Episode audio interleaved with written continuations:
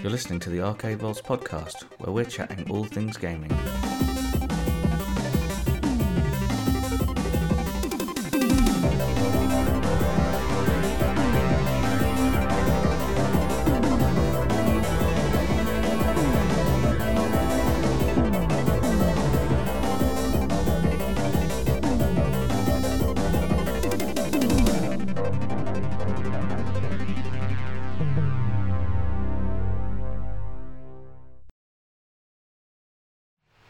Good morning, good afternoon, good evening, wherever you are, whenever you're watching. Uh, this is the Arcade Vaults podcast. Uh, this is episode 23. It's weird. You think if we're doing it every week, you think I'd get a rhythm for what number an episode we're on. But I, every time I'm like, hmm. Um, I am sat on the floor. There's been a bit of a kerfuffle ahead of time, so it's a little bit of a fun one. Um, but one thing that is consistent, and it's always consistent, is Chris is here with me. Chris, how's it going, buddy? I'm alright. How you, mate? Uh, I'm good. Comfortable on the floor? I am because I'm kind of leaning on a comfy sofa, but I don't know how long this posture and hard floor is going to hold me up for. So we'll see how it goes. if I start shuffling uncomfortably at the hour mark, you know what's going on. um, amazing, and uh, as we always do, we have a special guest. Um, I'm really excited to have a special guest on. We're always really excited for our special guests Yeah. because we're just people that are surrounded with other amazing people, and it's always great to get them on. Um, so this week we've got uh, Kieran. He's from the Noob Tube podcast. So, as well as obviously running the Noob Tube podcast, Kieran's done a whole bunch of stuff around esports in the kind of Cardiff and South Wales area with things like Belong. Um, he's also a pretty avid uh, TCG player and Pokemon TCG player. I know I've seen a bunch of stuff. It's one of those things where whenever I see him doing it, it he might as well be talking Latin. I don't know what's going on, but he obviously is very, very good at it. Uh, I'm really happy to have you on, Kieran. How's it going, bud? Yeah, it's good. Um, I've actually quite enjoyed the sense of I can stay at home and work on little project e bits like the podcast and trying to do some streaming. So yeah, I'm feeling pretty good. I've had coffee, I've had food now, and I'm like good to go. Like We always start our podcast with making sure we have enough coffee and caffeine on the go. Everyone's all stocked up. We're all good to go. yeah. And then, uh, I just noticed as I'm here, like normally I'm like sipping my coffee on the podcast, okay. I've just realized like, hmm, for legal reasons, I may or may not pick up that coffee cup for the rest of the podcast. Uh, so that uh, we'll have a, a post podcast chat about that. Um, thank you so much for coming, Kieran. Chris, thank you for being here as you always are. I'm not going to say thank you too much to you. You're going to be here either way. you You don't have to thank me. I mean, you know. I- yeah, it's just exhausting, right? uh, amazing. Let's not start on exhaustion. Let's jump straight in to, uh, as we always do, the top stories of the week in video games.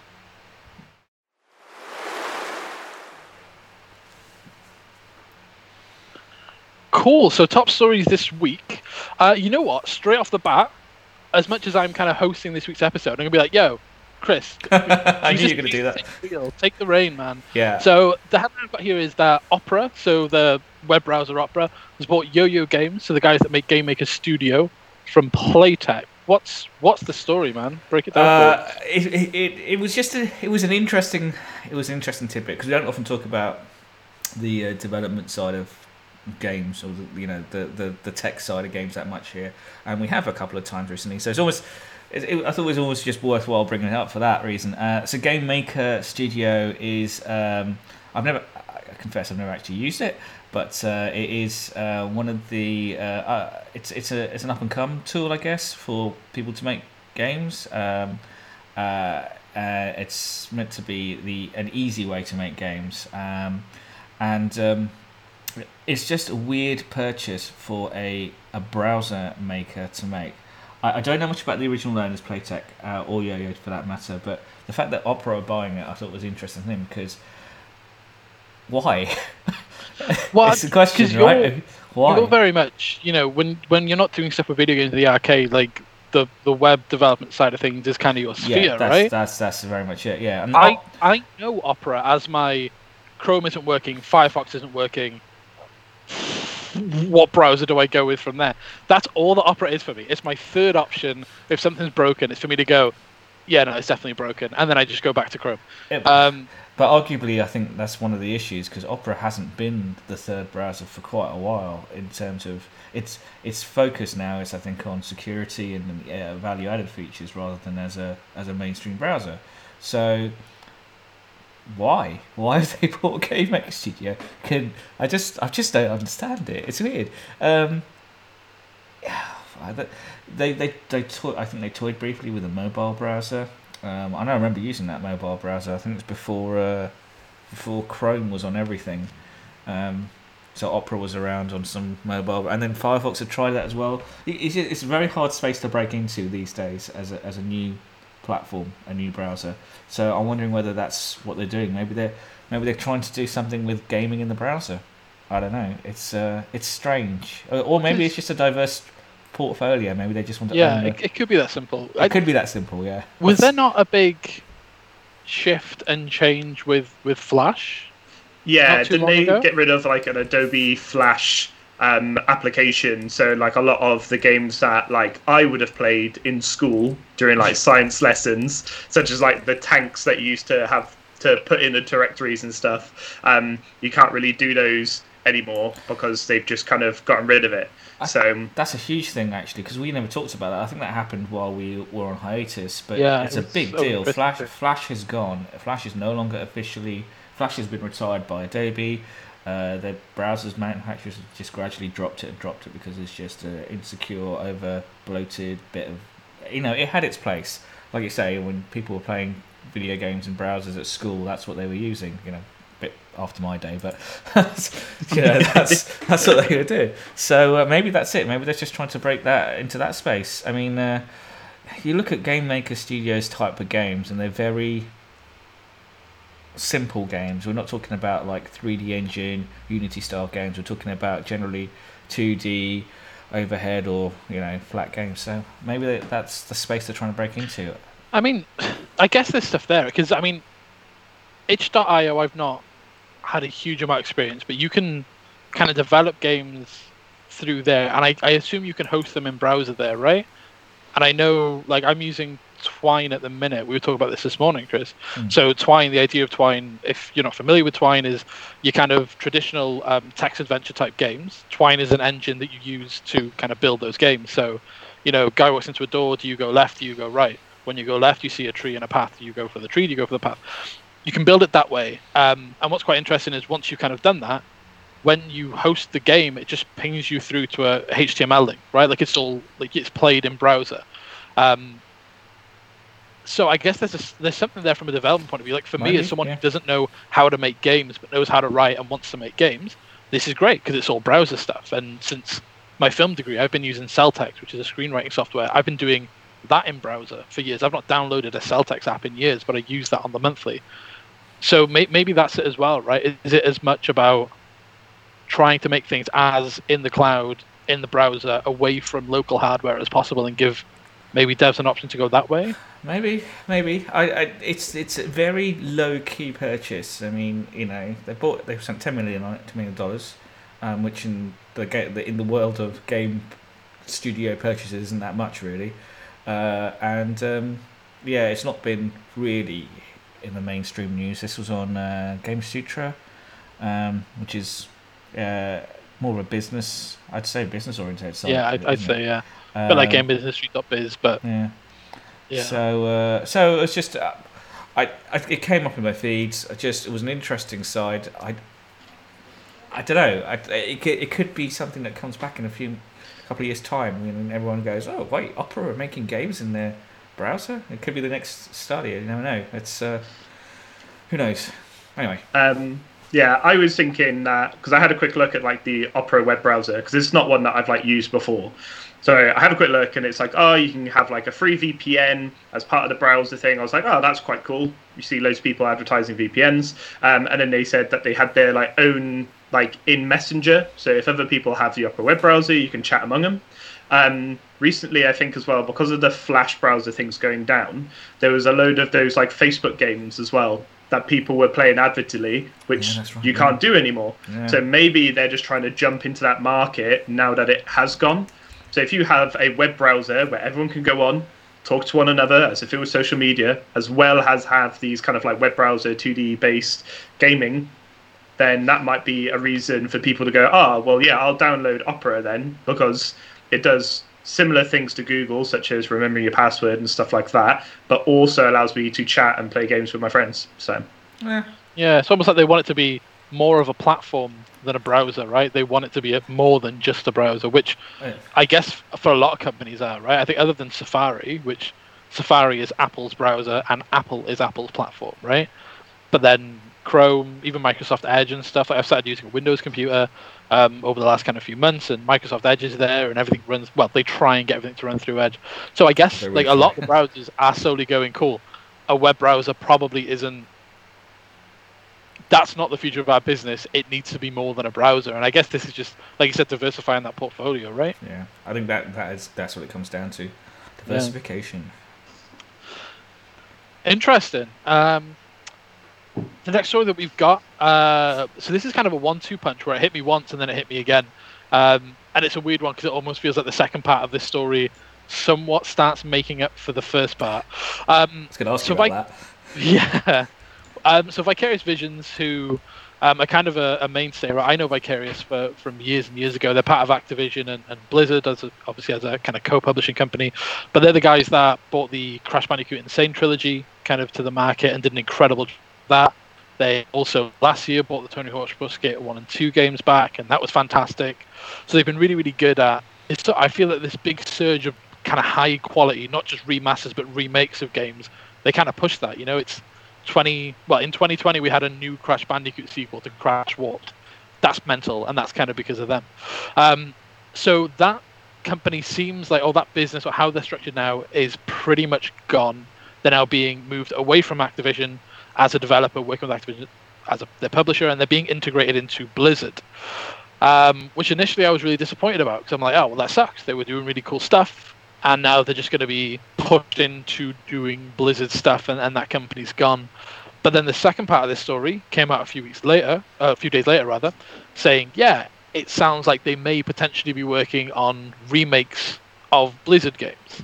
So Diablo 2 is the one that got thrown around. Yeah. I'm not a big Diablo player, but yeah, I guess in a world where the vanilla version of uh, Warcraft, you know, we talked about that on the podcast last year, late last year, that exploded massively. There's obviously a taste for these older Blizzard games to kind of get a space, and I guess that's what Vicarious Visions are going to be doing. You know, so when you when you first mentioned, uh, I should clarify here to everyone and Kieran uh, that uh, Tom was very upset when he mentioned this first story. He was very upset uh, when the first part of the story came. And I think I think I correct me if I'm wrong here. I think part of that comes down to the fact that the games that they have uh, have remade or remastered, I should say, uh, are games that really speak to you. You know, like your Tony Hawks and your Crash Bandicoot games. They're- It's that golden era first gen PlayStation 1, right? and, they, and they did excellent jobs of it. So I think the second part of this story um, has arisen because of the backlash to, to the first part of the story, and they're going, look, actually, hold on a second. We're not punishing them for doing well. We're actually, this is actually, they've done such a good job. We want them to do the same good job to these other games. That's what we're doing. And I think that's what they've gone. there's, a, there's a lot of backtracking in the news. There's a real art to video game companies retconning very quickly. It's a Yeah. running theme throughout this week's podcast, I think, because the next story kind of sits around that as well. Um, yeah, I mean, Kieran, uh, do you have any thoughts? Did you play any of the games that they put out? Um, so annoyingly, obviously, I played a lot of Crash when I was younger. Um, I didn't play too much like Tony Hawk. Uh, I had a few friends that played it. Um, I haven't played the new Crash Bandicoot um, just because I played the demo because we had like the demo in the arena and people could come in and they could play like one of like three levels for free. Um, but annoyingly, it was near like it was like the middle between coming off of the first lockdown and then going into the next lockdown. So you still had like a lot of like restrictions and stuff in place and so on. But um, it was really good fun. Um, but I found it was it's such a difficult game. Like that was the one thing that I actually appreciated about it. Is it's like as a kid it was hard because it's a puzzle platformer and you're new to like a console. Yeah. But me as an adult, picking up this new Crash Bandicoot game. This is hard.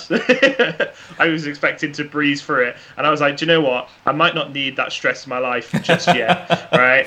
So that sums it up. I haven't I haven't picked it up, but from what I played, you know, it was really vibrant. The graphics were really good. You know, it played really well as a puzzle platformer. The sound and the kind of nostalgia it gave me, uh, it was really good. So they did like a really great job on it. Um, for me, I I at first I was like, why is Tom getting such a you know mm, about it going more Blizzard? Because I'm like, I love Blizzard games. Yeah, I play a lot of Hearthstone. I play a lot of Overwatch. Um, you know, I even tried like Heroes of the Storm for a bit. You know.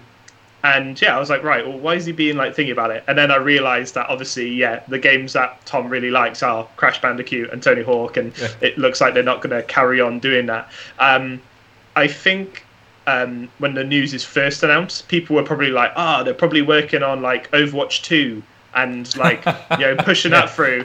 But I think that's just a very kind of like quick think. Um, I definitely like the idea that it, they're looking, let's say, at you know stuff like World of Warcraft or Diablo or Starcraft and trying to create something different and kind of remake it and revamp it. Uh, I think that's a really nice idea. And if that is coming to fruition, then yeah, I think it'll it will hit home really good because they've obviously got a knack with remastering games and doing well.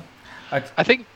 Sorry, Chris. Go ahead. I was going to say because I, th- I think um, it's uh, it's clear there's there's some of these studios are getting uh, getting reputations as uh, specialists in areas, right? And uh, they've clearly, deservedly so, got a reputation as making really good remasters because uh, especially, well, I, I, didn't, I didn't play the Crash uh, games either, but um, Tony Hawk's was I we, played it a lot, and they did an excellent job at rem- not just remastering that, but just kind of updating it just enough to make it, you know. So they're not just let's just take this game and make it new. They're they're doing stuff to the games and making them fit the newer platform. So they they're clearly good at that, and I think if you've got a reputation um, and you own this company, why not, you know, take the skill set and apply it to something that might need it, and that's probably what they've done here.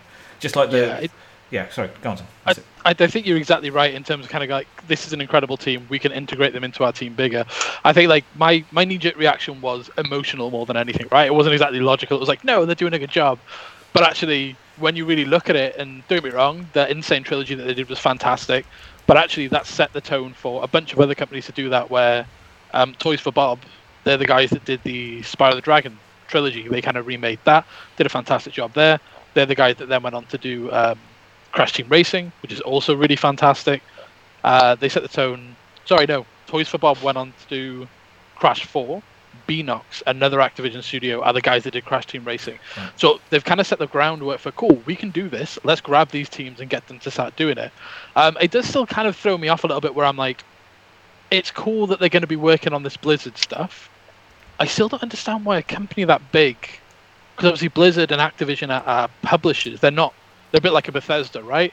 You've got Bethesda Studios, which make games, and you've got Bethesda, the company, which is a powerhouse in gaming across the board. Mm. It's weird that when you're that kind of company, that you'd want to integrate everything into one big team as opposed to having access to lots of teams. Do you know what I mean? That's what I think. That's what big companies like to do. They want to, you know, it's like a, an amoeba. They just want to absorb everything into them and make them one big gigantic blob. Um, you know, uh, it's the blobification of the games industry. the blobification of the games industry. Yeah, I think it, will be interesting. And like I said, I, you're spot on in in terms of like my first reaction was, "What the f?" and I kind of lost my mind and I got a bit upset. And then I was like, logically speaking, this isn't going to be any worse than it was before. Like they've been a studio that have been owned by Activision and Blizzard for the last several years, yeah. and they still managed to get those games out. So it's going to happen regardless, right? Um, it'll be interesting to see what they work on. I think the other thing that could be really interesting is is this an active move? The fact that they've kind of gone, cool, we're going to take you away from Activision that have video game consoles covered. They know consoles, that's fine.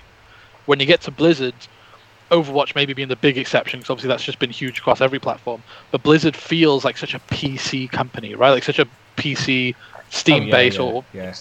not Steam base, but Blizzard. It, it's it's a it's not a console company. So is there an element of these guys are really good at taking a raw platform and converting that and putting that across multiple different things? Is that part of it, right? Where you can suddenly go, yeah, well, all these games that used to only be available on PC, we can make this work on console for you. We can make it look pretty. We can make it look hot. We can get it on Xbox and play potentially um, Switch as well.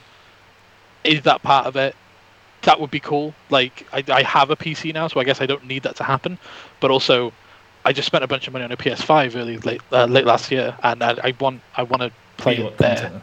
I want to. I don't like. It's not that I. It's best on PlayStation Five. I just want to justify buying that machine. So, uh, it'll be interesting to see. You know, uh, seeing kind of what that what that brings forward. And Diablo Two, I didn't play it. I'm not a huge Diablo player. I never have. But people who love the that that brand and that property really love that brand. I think about the mobile one that they announced to further, right? Was it at BlizzCon where they announced that they were making a Diablo mobile game, and somebody walked up in the Q and A and went, "Yeah, I have a question. Is this a joke?" uh, they were not happy. So maybe we want to go. Sorry about the mobile game. Here's a really pretty version of Diablo 2. Feel free to go play that again. Uh, that could be a really good solution. Um, Activision and Blizzard's uh, aside, you're kind of going from one behemoth to the other, right? Xbox have had a week. Uh, let's be real. Xbox have had a year Xbox. and a decade.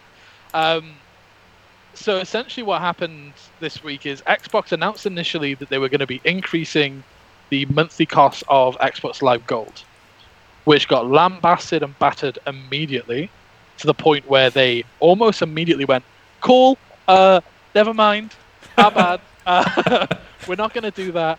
also free to play games that you normally have to have an Xbox Live Gold subscription for. You, you don't need that anymore either. We're not going to check. We're, we're just going to make Fortnite free for you. We're really, really sorry.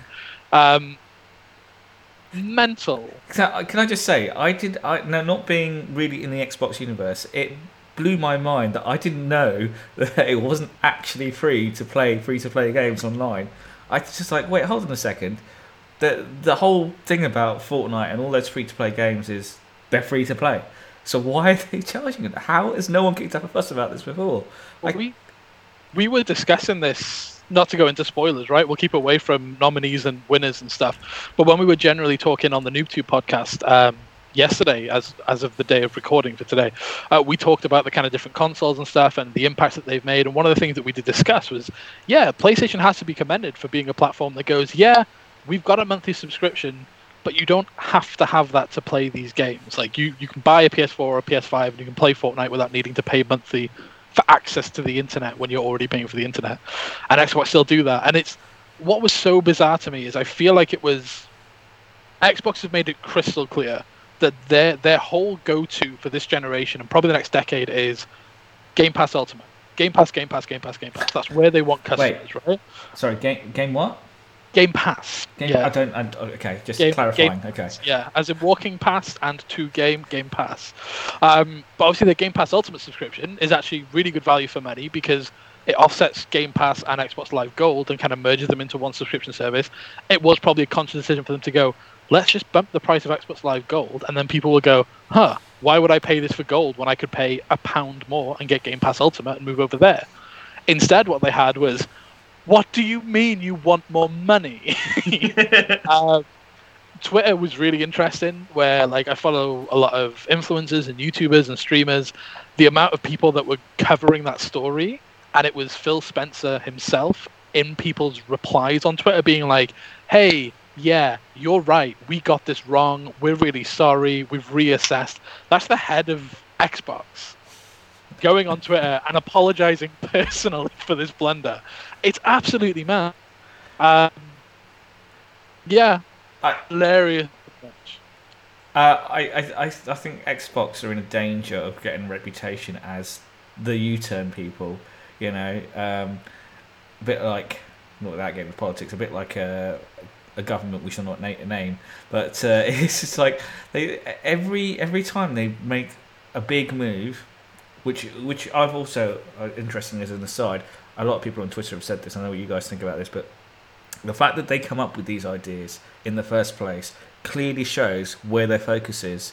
They may U-tune on it and change, U-turn on it and change their time, but actually, their focus is all about getting as much money out of bet gamers as possible, and not really necessarily feeling the whole, you know, gamer vibe. They're just about just about money. Sorry. They're, Anyway, they're, they're a multi-billion dollar gaming company, right? Like that, all of these companies are that company. I mean, don't- that, that's I- arguably yeah. I'm sure there are. Yeah, I'm sure there's a not-for-profit gaming studio out there somewhere. But yeah, yeah. I'll- like, uh, yeah, yeah, yeah, I course. think what's really interesting is so much of their plan for the coming sort of several years, obviously with Xbox Series X and Game Pass on PC and Game Pass as a concept, is being super consumer friendly. It's not sustainable for them to keep running the business as they are, but they know they're part of Microsoft and they can probably afford to do it now. And I think they're kind of thinking, well, we can take the hit on buying these games, putting them on Game Pass, not necessarily making a huge amount of money, so that we can get that install base because consumer friendly looks good. Like consumer friendly only looks good when you don't make anti-consumer moves first, right? Like when you make a move like this, it's like, oh, we're consumer friendly, we changed our mind and we decided not to do it. Yeah, but you were gonna. Yeah, exactly. that's the point. Still, That's the point. They were know, gonna do it. like, if I walked up to a stranger on the street and was like, I'm gonna kick you in the bollocks. What? I'm kidding. I'm not. The stranger would still be like, No, no, you just said you were gonna kick me in the bollocks. Like, that conflict doesn't go away magically, right? Um, and you know, I feel like gamers respond more to having to spend money more violently to a stranger would if I tried to kick them in the bollocks. Like they're venomous when you have to spend money. Um, so yeah, it's I don't know what I do know what they want people on Game Pass. I think that's the crux of this story. Is Xbox Live Gold is it, it it's gone. Like they're they're moving away from that. It's unimportant. It was only ever supposed to be there as a way to get people playing online in a world where you can buy a PC. And if you're a PC player, especially, you can play all those games through Steam online. You're not going to have to pay for Xbox Live. So where are they going to pull those PC gamers from? Where are they going to get their money from? Game Pass. It's it all roots back to that. That's the future. That's their focus. That's their priority as a company. Not just Xbox, but I think Microsoft is a bigger industry. If you look at things like uh, OneDrive and stuff like that, Oh. they they want that subscription base. They want that recurring revenue, no matter what. And the main way for them to do it at the minute is to go, we're going to lose people if they have to keep paying for Xbox Live Gold. But if we can convince them to spend that extra pound on a bunch of games and get them playing games and get them more invested and active and interacting, that's a priority. I think it's just a really poor decision. They would have been way better to go, hey, I would be amazed if a couple of months from now we don't get a video of Phil Spencer going, we looked at Xbox Live Gold, we listened to what you said, we know you don't want to pay for it, and really, we know the Game Pass Ultimate's the best value. So, as of today, every Xbox Live member has Game Pass. That's just what you get. That'd be that'd be a Game Pass ballsy. well, th- if you think about it logically, though, it makes no sense for them what they're doing now. Like, Can I just clarify something? Is there is there an Xbox Live Silver? No, they got rid of that ages ago. I- Um, I thought they it- did. They yeah. So why why call it? Why you just why is it just not Xbox Live?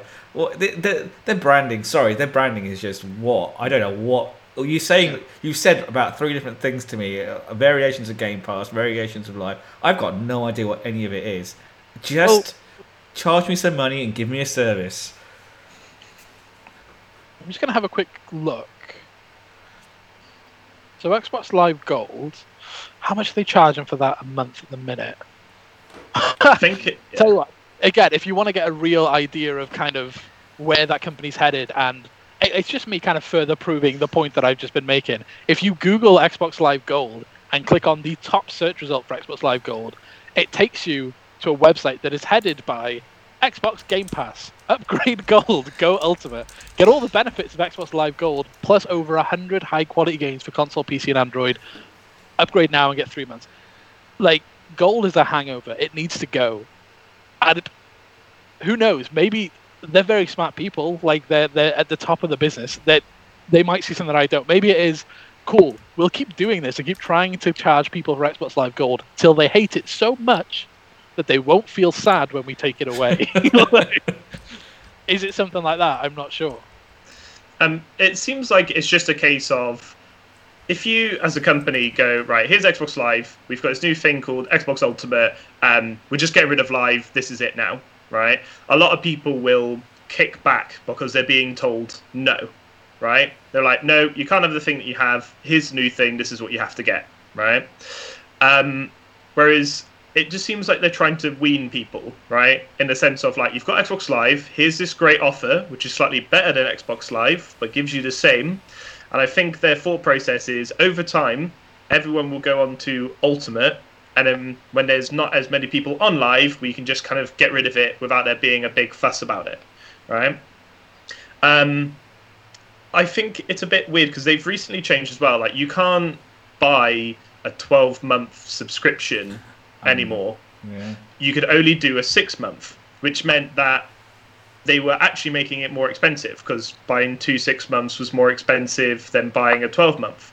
So they did one thing to already kind of increase the amount of money they kind of make from Xbox Live, mm. and then obviously they've then tried to do another thing again to get a bit more money from Xbox Live, and yeah, it just for most gamers like us, you know, we've got PlayStation Network Plus that we have to pay for. You've got Xbox Live or Xbox Ultimate that you've got to pay for, as well as like the Switch membership, which isn't a huge amount, but like yeah, you still have to pay for it.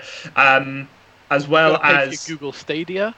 y- you You got that in Stadia. there? You'd be the only one. Uh, so yeah, like it all adds up, and it's that thing of if they are gonna do like Game Pass Ultimate and Xbox Live have been around for long enough now that people know which is which, and I think.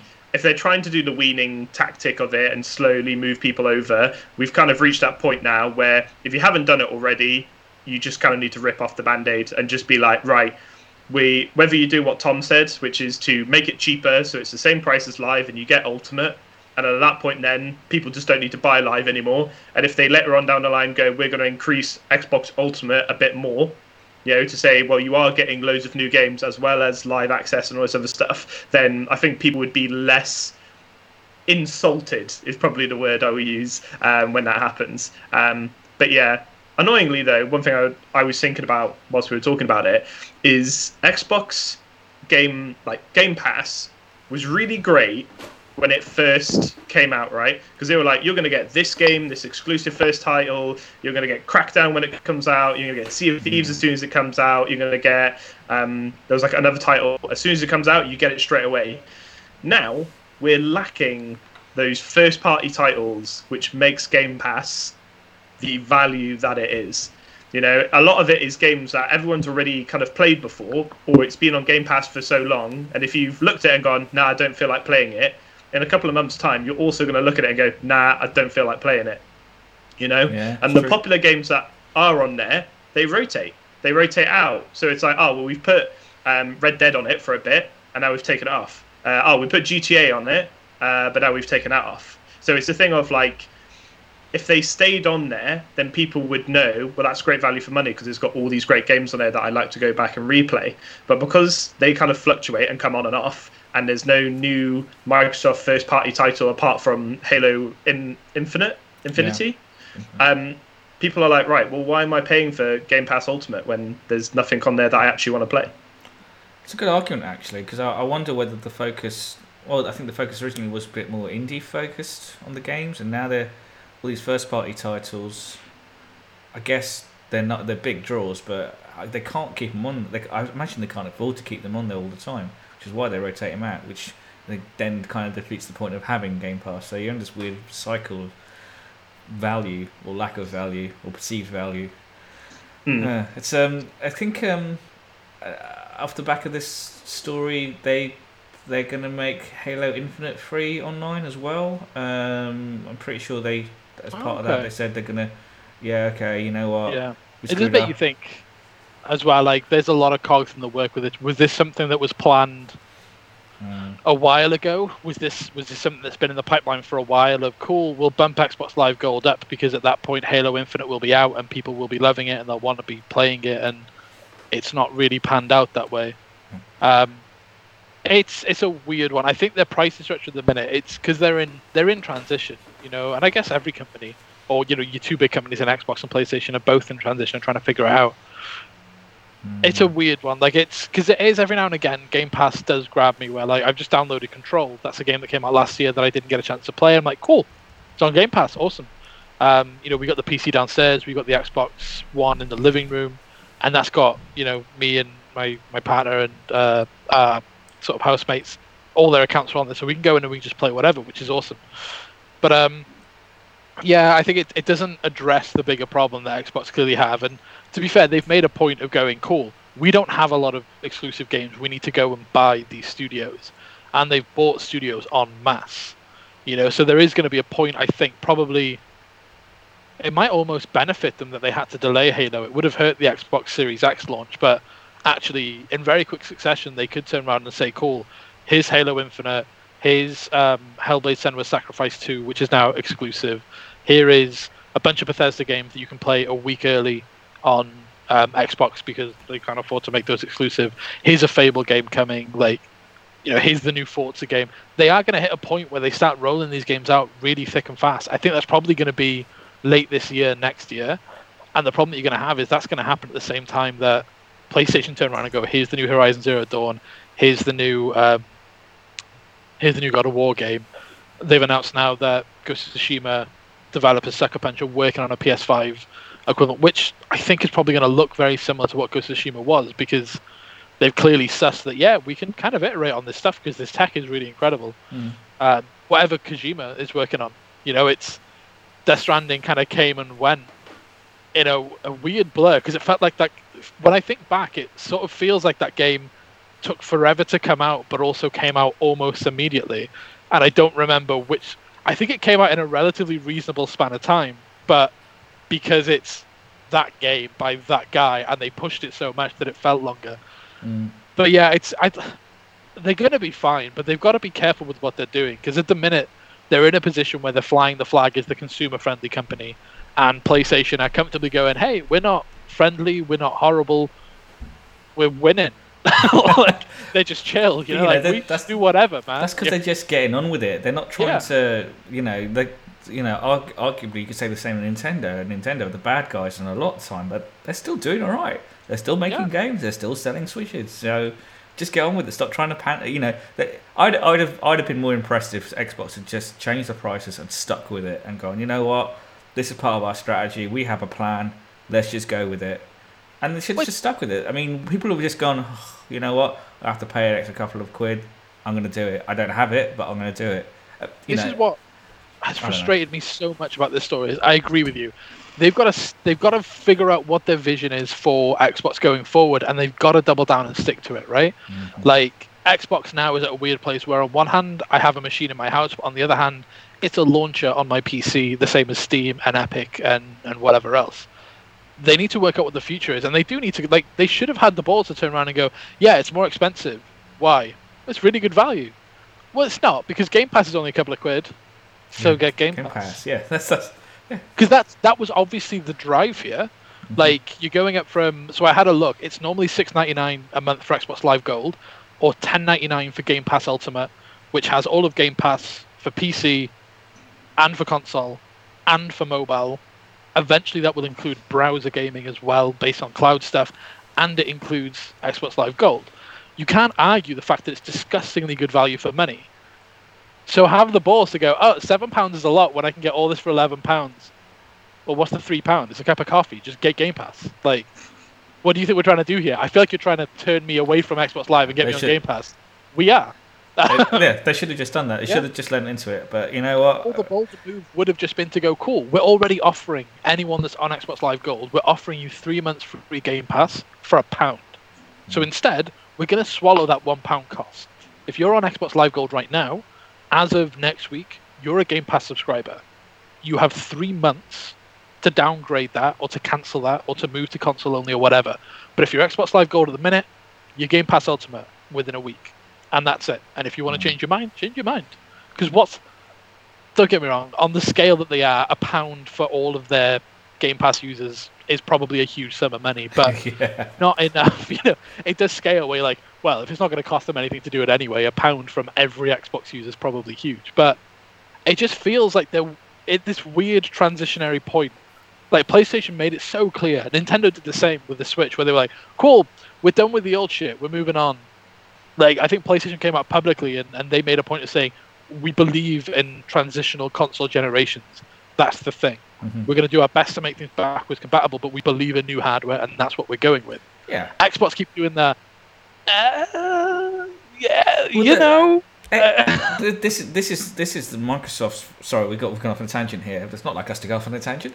Microsoft's Microsoft's Microsoft's vision is all about how do we keep people locked into our systems, and they think the way the way to do it is to make sure that their game collections can transition over. Do you know what? Remember all the hoo ha about PS3 backwards compatibility with PS2? The PS2 had one of the largest libraries of games around, and the first generation of the PS2 or PS3, sorry, had that built in, and then they just phased it out, and no one blinked, no one said anything. Everyone was like, "Yeah, we we don't really use it," because they don't, because it is a tran- it is a you know a step change. It should be a step change. Otherwise, what's the point? And I don't know, maybe some they maybe maybe they have experts at Xbox who know better, and they're going, "No, this is not how it's going to be." But I kind of know. It doesn't seem like that. Really Everyone like- wants that Netflix Yeah. money. oh, yeah. Uh, anyway, Ah, speaking of uh, copious amounts of money, uh, this is a weird story where I had to go to the Financial Times and dig in and do research on what some of these phrases I- were. So yeah, like, GameStop, what you? What what is this article? I have no it's idea. It's really hard to process. Yeah. Um, so essentially, GameStop, who are obviously the, the big guys in kind of video game retail in the US, their shares dipped and dived hugely over the last week or so. Which sounds weird because surely shares only go up or down when something happens, and nothing can happen because they don't have any open stores. And it's a whole thing. So someone will no doubt jump in and correct me and say you're not a financial ad- advisor. I'll be like, trust me, I- can show you my credit rating. I'm not. from, from what I understand, it's a company called Citron Research, and they are they're, they're they're short sellers, right? So what they do is they loan stocks at short rates with the intention of then going, cool, we're going to wait for those stocks to go up. We're going to sell those stocks back, and when we sell those stocks for money, we then pay the loan back and we pocket the difference, right? So they buy low, they sell it on, they give the money back to the company that they loaned it off, and then they pocket the difference, and that's how they make their money. Which, when shares are going up and down, especially at the minute, is an interesting one, and it's a weird time, I'm sure, if you're a stockbroker, to kind of be going, all these companies' stocks are through the floor, so you can buy them really low, I guess, now, and if you can loan those shares at a really low rate, wait for the economy to recover, sell them at an inflated rate when the economy does recover, pay off the low that you took out to originally buy the stock, and you pocket the difference. There's a lot of money. I think one of the, I don't know if it was a CEO or, oh, sorry, Andrew Left, who's the founder of Citron. So he came out publicly and was like, cool, don't buy GameStop shares. It's, it's dead. It's a dead share. Like, yes, they're really low right now, but the difference is you can't buy them low, sell them, and turn over profit because they're not going to go up, essentially, was what he was saying. Mm-hmm. To which Reddit and the force of the internet went, hey, fuck you, you can make money on GameStop shares. Which then obviously made everybody go, well, is it a yes or is it a no? And in response, people were just buying and selling GameStop shares based on what was the internet saying buy, buy, buy, and then this Andrew Left guy's going, it's dead stock, so then it's dipping. Their shares are still up as of pretty much, I think, January the 22nd, 23rd, right? So it looked like they were sitting pretty low around about the 19th. All of this happened. The shares spiked around January the 22nd. They then took a little bit of a dip afterwards, but they haven't dropped to the low value that they were at before. The internet's managed to manipulate the stock market and somehow inflated the value of GameStop shares. Not only a GameStop a video game retailer that I think is always going to struggle, every retailer is struggling. Plus, there's the kind of the digital age and what's happening to game uh, video game retail in general. It's so bizarre.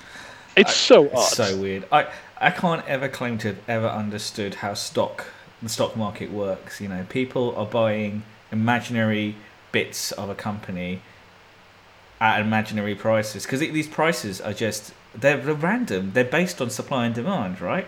So someone's created an artificial demand for these stocks, so the price has gone up. It's completely.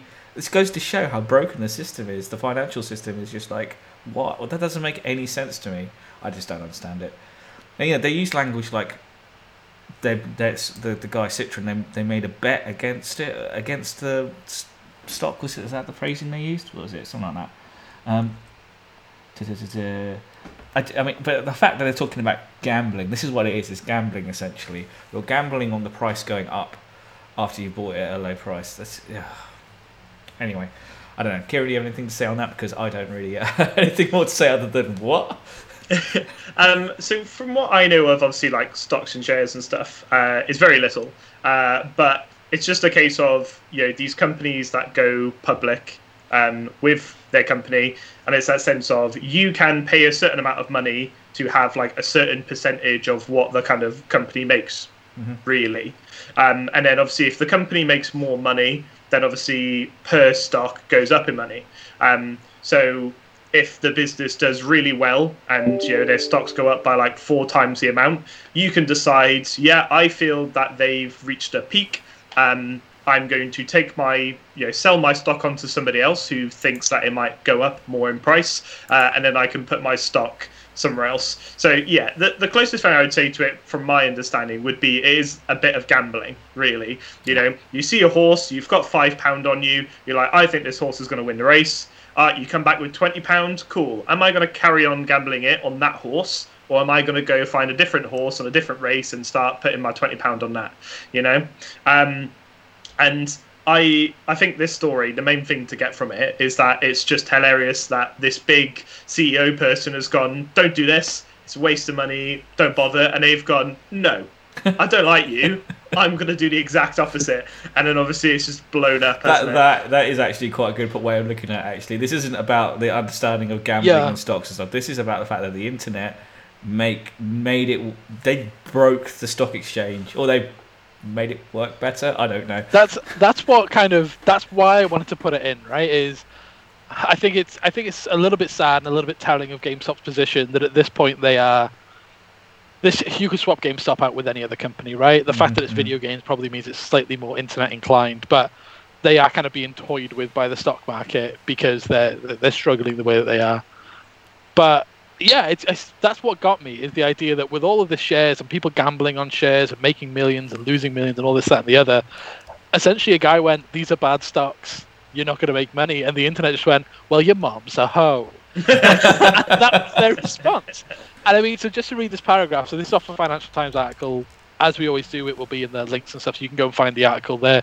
But just, it's hard for me to even process what this sentence means, but it kind of puts into context a little bit, which is, so Friday's rally, which is when the internet went rogue and decided to bump the, the kind of share prices up. Internet went Friday's rogue. rally sent the shares to a high above $76, giving the company a market capitalization above $4 billion, roughly three times the $1.3 billion price tag it enjoyed at the end of 2020. They ended the day at $65. So they just inflated the valuation of this company massively just, Just to prove to- a point. But actually, the fallout is from a shareholder perspective, or uh, from the company's perspective, I guess, they've got to be sitting there going, well, we weren't at $65 in the first place, so I guess we're worth more than we were. Like, it's hilarious, but actually, the, the shares are more valuable than they were before all this happened. Um, yeah, Yeah. I just thought it was funny. It was something that I just couldn't not mention, but as soon as I dropped it into our docket and said that we're going to talk about it, I was like, oh shit, I got to learn what shares is. uh, like, it's something that to this day, like through my through my day job, part of our kind of perk packages if we you know we get shares and stuff. Um, I can't go into too much detail on it, but it's something that I get as part of kind of the benefits through work, and I still don't really understand how it works. I'm just like, cool. So this is money, right? And they're like, yeah. Okay. you know, I don't really anything beyond that. It's like being a five-year-old and being given a gift card, and you're like, "What is this?" And then, but there's like people that I work with that are really good at it. Where I'm like, so what is? Explain it to me. And they'll spend 15 minutes. I'm like, I don't understand. I don't know any of what you just said. None of this is logical to me. Um, but yeah, what? I hope GameStop's okay. That's that's my take. That's your take. Yeah, we'll do that. That's my Yeah. takeaway. Um, you know, I hope they can benefit because I guess the other thing as well is theoretically, if their share price has gone up, I don't really know what that does for shareholders on mass or what that does to the company's position. But if they're more valuable now than they were at the end of 2020, that's got to give them some sense of leeway, right, to try and help themselves out a little bit, or maybe get bought out by a bigger company. I don't know. Yeah, Mm, I don't. um, yeah. Oh, go on. Sorry. Uh, I was just going to say because, like, obviously, all these people buying shares in the company will mean that GameStop will have that money to be able to then invest where they kind of want it to go. Um, so, in the sense of, I know that with a lot of retailers, they will, you know, let's say when you come to like Christmas time, they will think of like, I say schemes as in good for the customer, not as in they're scheming. They'll think of like schemes in the store that will allow the company to have a bit more money before going into like a Christmas period. So they can use all that money to buy the stock for the store because obviously during a Christmas period they need more of that stock. Right. So um, to give an example, let's say they um, do a reward system where you pay for it and then you get like extra points back Okay, that's like an idea of where you kind of get a bit of money. Then you're still giving something back to the customer, but then that money then gets put aside to buy stock ready for Christmas. That's just like a rough idea. Um, so that's something that GameStop now have like you know, the advantage to do. Whereas they yeah. could have been at a point where they're like, well, you know, we've been quite low on money at the moment. We haven't been able to stock in, you know, new stuff that we're wanting to sell. We're kind of sitting on loads of old stock. Now that they've had like a load of money kind of pumped into it, they could look to either buy different stock, look to do different services, or you know, look to you know renovate stores and stuff like that, go for a different brand image and try and like you know bring some more money back into the company. Yeah, yeah. So it could be a good thing for it. The only thing is though is that if it is just a bit of a Reddit meme and people have put money in and then they're just going to sell their stocks later on and then stock shares go down again, then it's a bit of a case of like ah well it made a bit of the media but it hasn't actually like stuck. Um, and then the only other thing I can think of is there were probably people who had GameStop shares and they were panicking and uh, oh, I'm just like about to lose all this money on these GameStop shares, and now they've just gone up through the roof. They're probably like, right, gone, gone, gone, gone, gone, gone. Yeah. so yeah, so I wouldn't be surprised if there does go like a dip.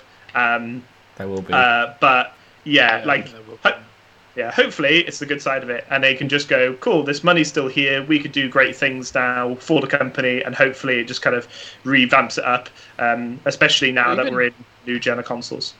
Yeah, I was well, next gen was going to be my thing. Is even if that floats them until supply is there for PlayStation Five and Sony can start keeping up and they can shift more hardware units, that that would be good to see, right? Because who knows? Maybe maybe there's something. Maybe it's a bit of a lifeline for them. Yeah. Um, oh, do you know what, guys? These transitions, right? I, I, should probably do the transition and then boast about it. Speaking of Lifeline, right? A film that probably needs a bit of a lifeline at this point. oh, Look at that! No. Look at that! Look at that! Yeah, I feel like um, you touched on uncharted territory there, mate. Oh no, he didn't. He didn't. Open the window. No. Out of the window. It's done. He's lose podcasting. Kieran wins. Uh, so um, Uncharted's been a weird one where we reported on it going into production because it's been in production hell for years. Then there was a picture of Tom Holland on set. Then there was a picture that Tom Holland, I think, put up saying, "Cool, we're done filming." And I was like, "You just started filming. What do you mean?" Um, it happened really, really quickly.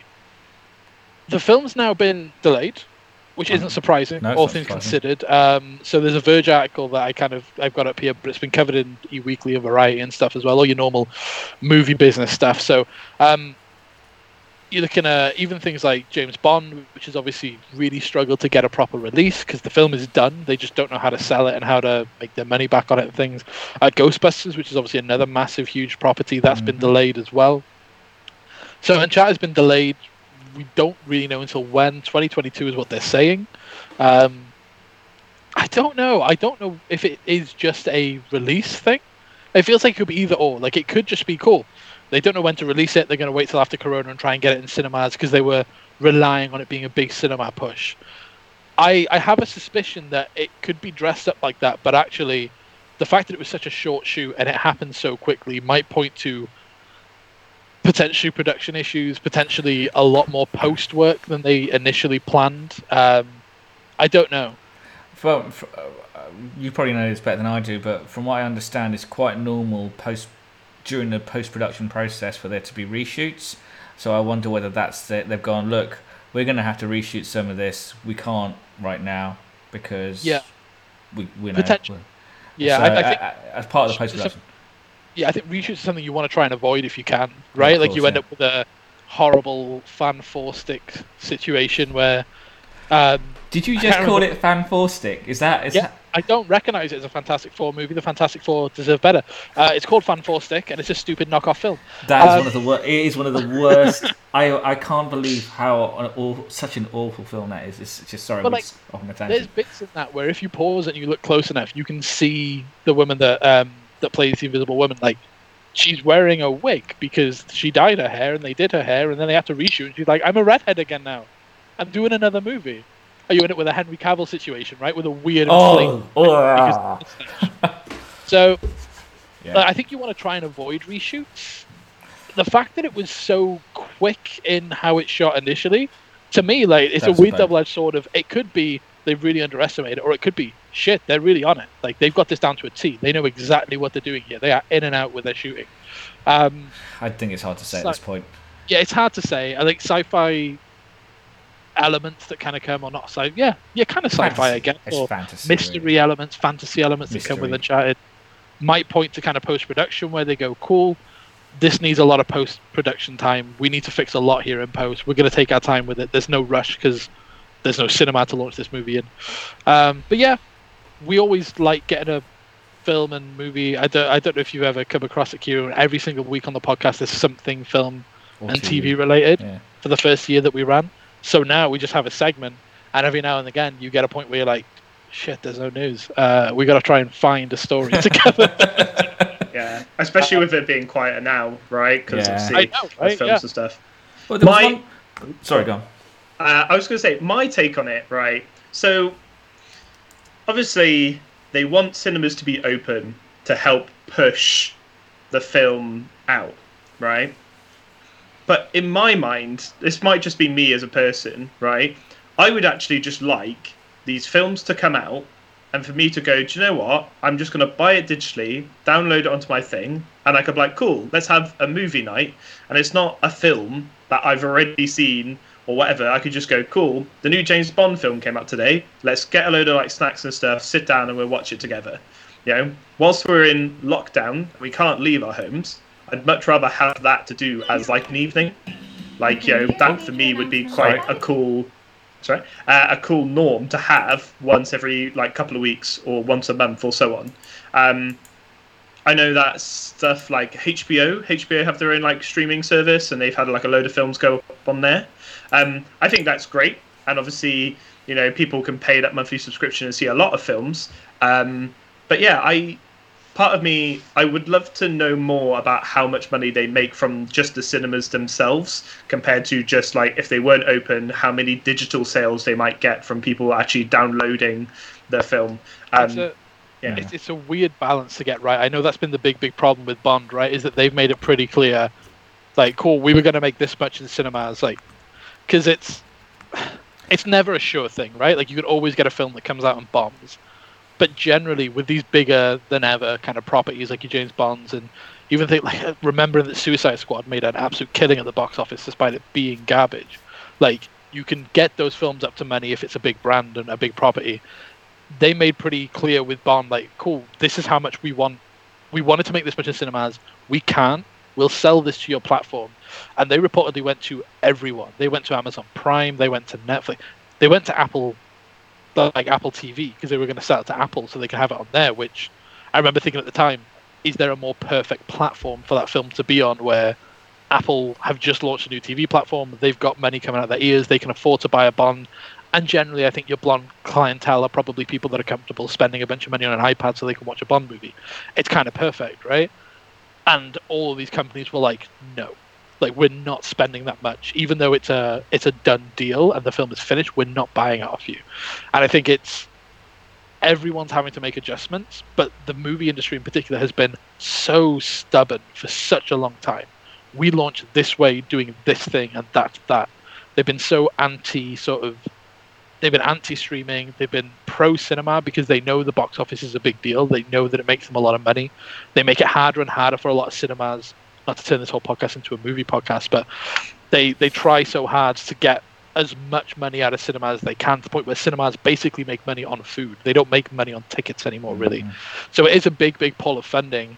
And I think realistically, the money that they expect to get at box office is so far flung from the reality of what these streaming companies are going to pay when they can turn around and go, why would we spend $600 million on buying a finished James Bond film when we could spend that much money on making three of our own films? Right? Like $200 million is your reported budget for things like an Avengers movie. That's three massive blockbuster scale movies that you could have and you could launch on Netflix and drive Mhm. subscribers and stuff. So it's just not realistic. And I think that could be another part of it. Is it could just be Sony and PlayStation sitting there going, "Cool." I think Sony. There was another story going around with um, Sony saying, "Yeah, Uncharted is coming. The Last of Us is coming. It's not a one-off thing." Like PlayStation have had the idea of TVs and movies being a big part of their business for a long time. Like they tried it with PlayStation TV and stuff. So it's it's a it's part of a bigger picture for PlayStation. They're obviously not investing hundreds of millions of dollars into it the way that a Disney is. You know, that's not their market. They're not in that mind space. So they're probably more equipped than anyone else to sit back and go, wow, if they can't sell a Bond movie, we'll probably take our time. We'll probably chill. Like, we've got people spending money on Uncharted elsewhere. It's fine. So, um, yeah, it, it's an interesting story. I think it's like video game adaptations, especially when PlayStation Studios, who are used to be SIE, they are the first party kind of company that develop, you know, your first party PlayStation games generally. They are heavily involved in the production of the TV and film stuff as well. So it's a weird one where like they can lean on either one. Like, cool, we've got a down period with video games for a little bit. Fine, cinemas are open again. We'll push out a film in cinemas and we'll work on the movie bit. They can swing, I guess, a little bit more. So it'll be interesting to see. I guess the main thing is they need to make sure it's good. like that's still up in the air, you know. Very true. Very true. Who knows? Who knows?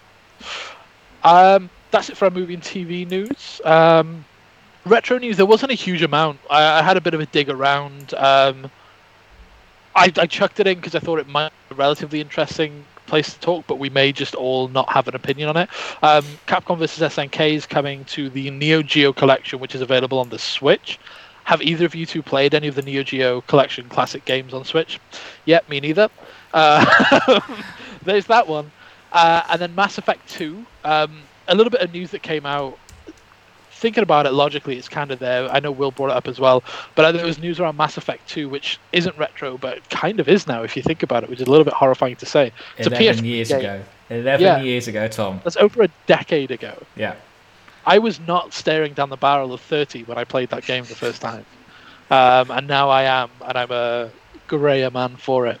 Um, so essentially, there's an interesting bit of news. I guess it's an interesting one to kind of look on and reflect as well, because you'd think that we've come a long way in 11 years, and I think we have.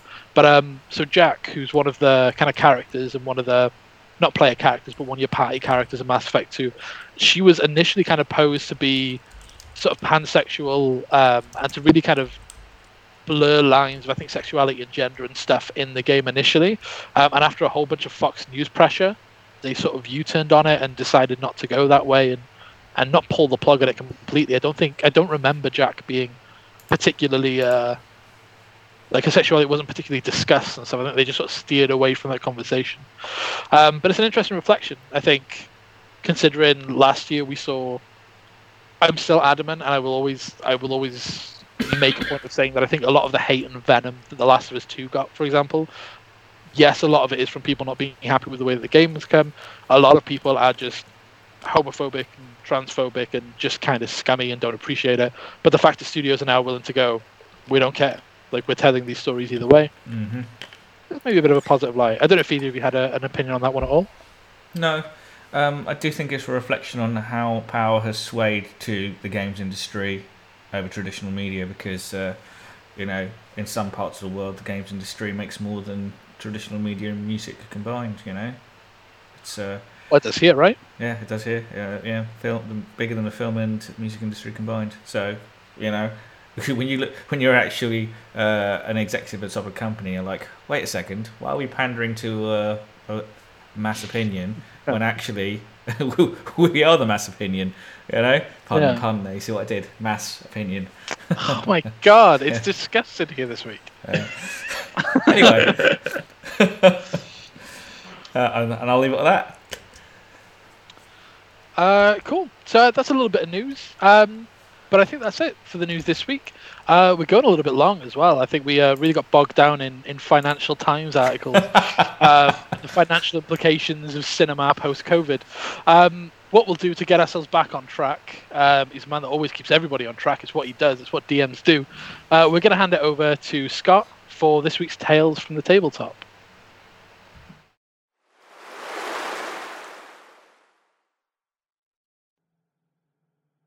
Good evening, folks. Welcome back to another episode of Scott's Tales from the Tabletop. Uh, this evening, we are going to carry on from our previous video and pick up our topics around what I feel makes a great session zero. So, the first topic that we tackled um, in our overview last last week was uh, player experience. Now, I've experienced this, to want to use the term, on both ends of the spectrum.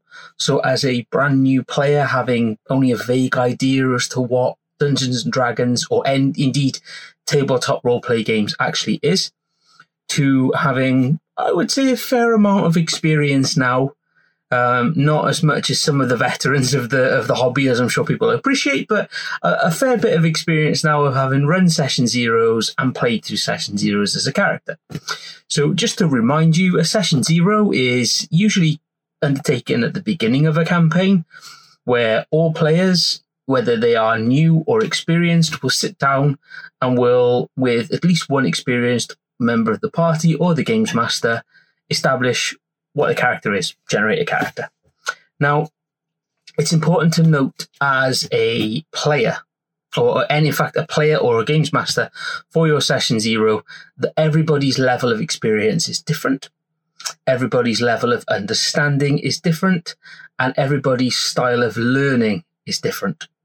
And I think it's factoring in that that happy balance between styles and learning methods being different. Some players, some new players may just quite happily be be happy to be given the character sheet and given the source books uh, and sort of told, you know what, go go and get on with it. You know, this is your, this is what you need. This is what a rough idea of what my campaign is.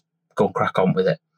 I think it's important to recognize as a session zero that ultimately, as your games master or whether a new player, everybody should be open and approachable.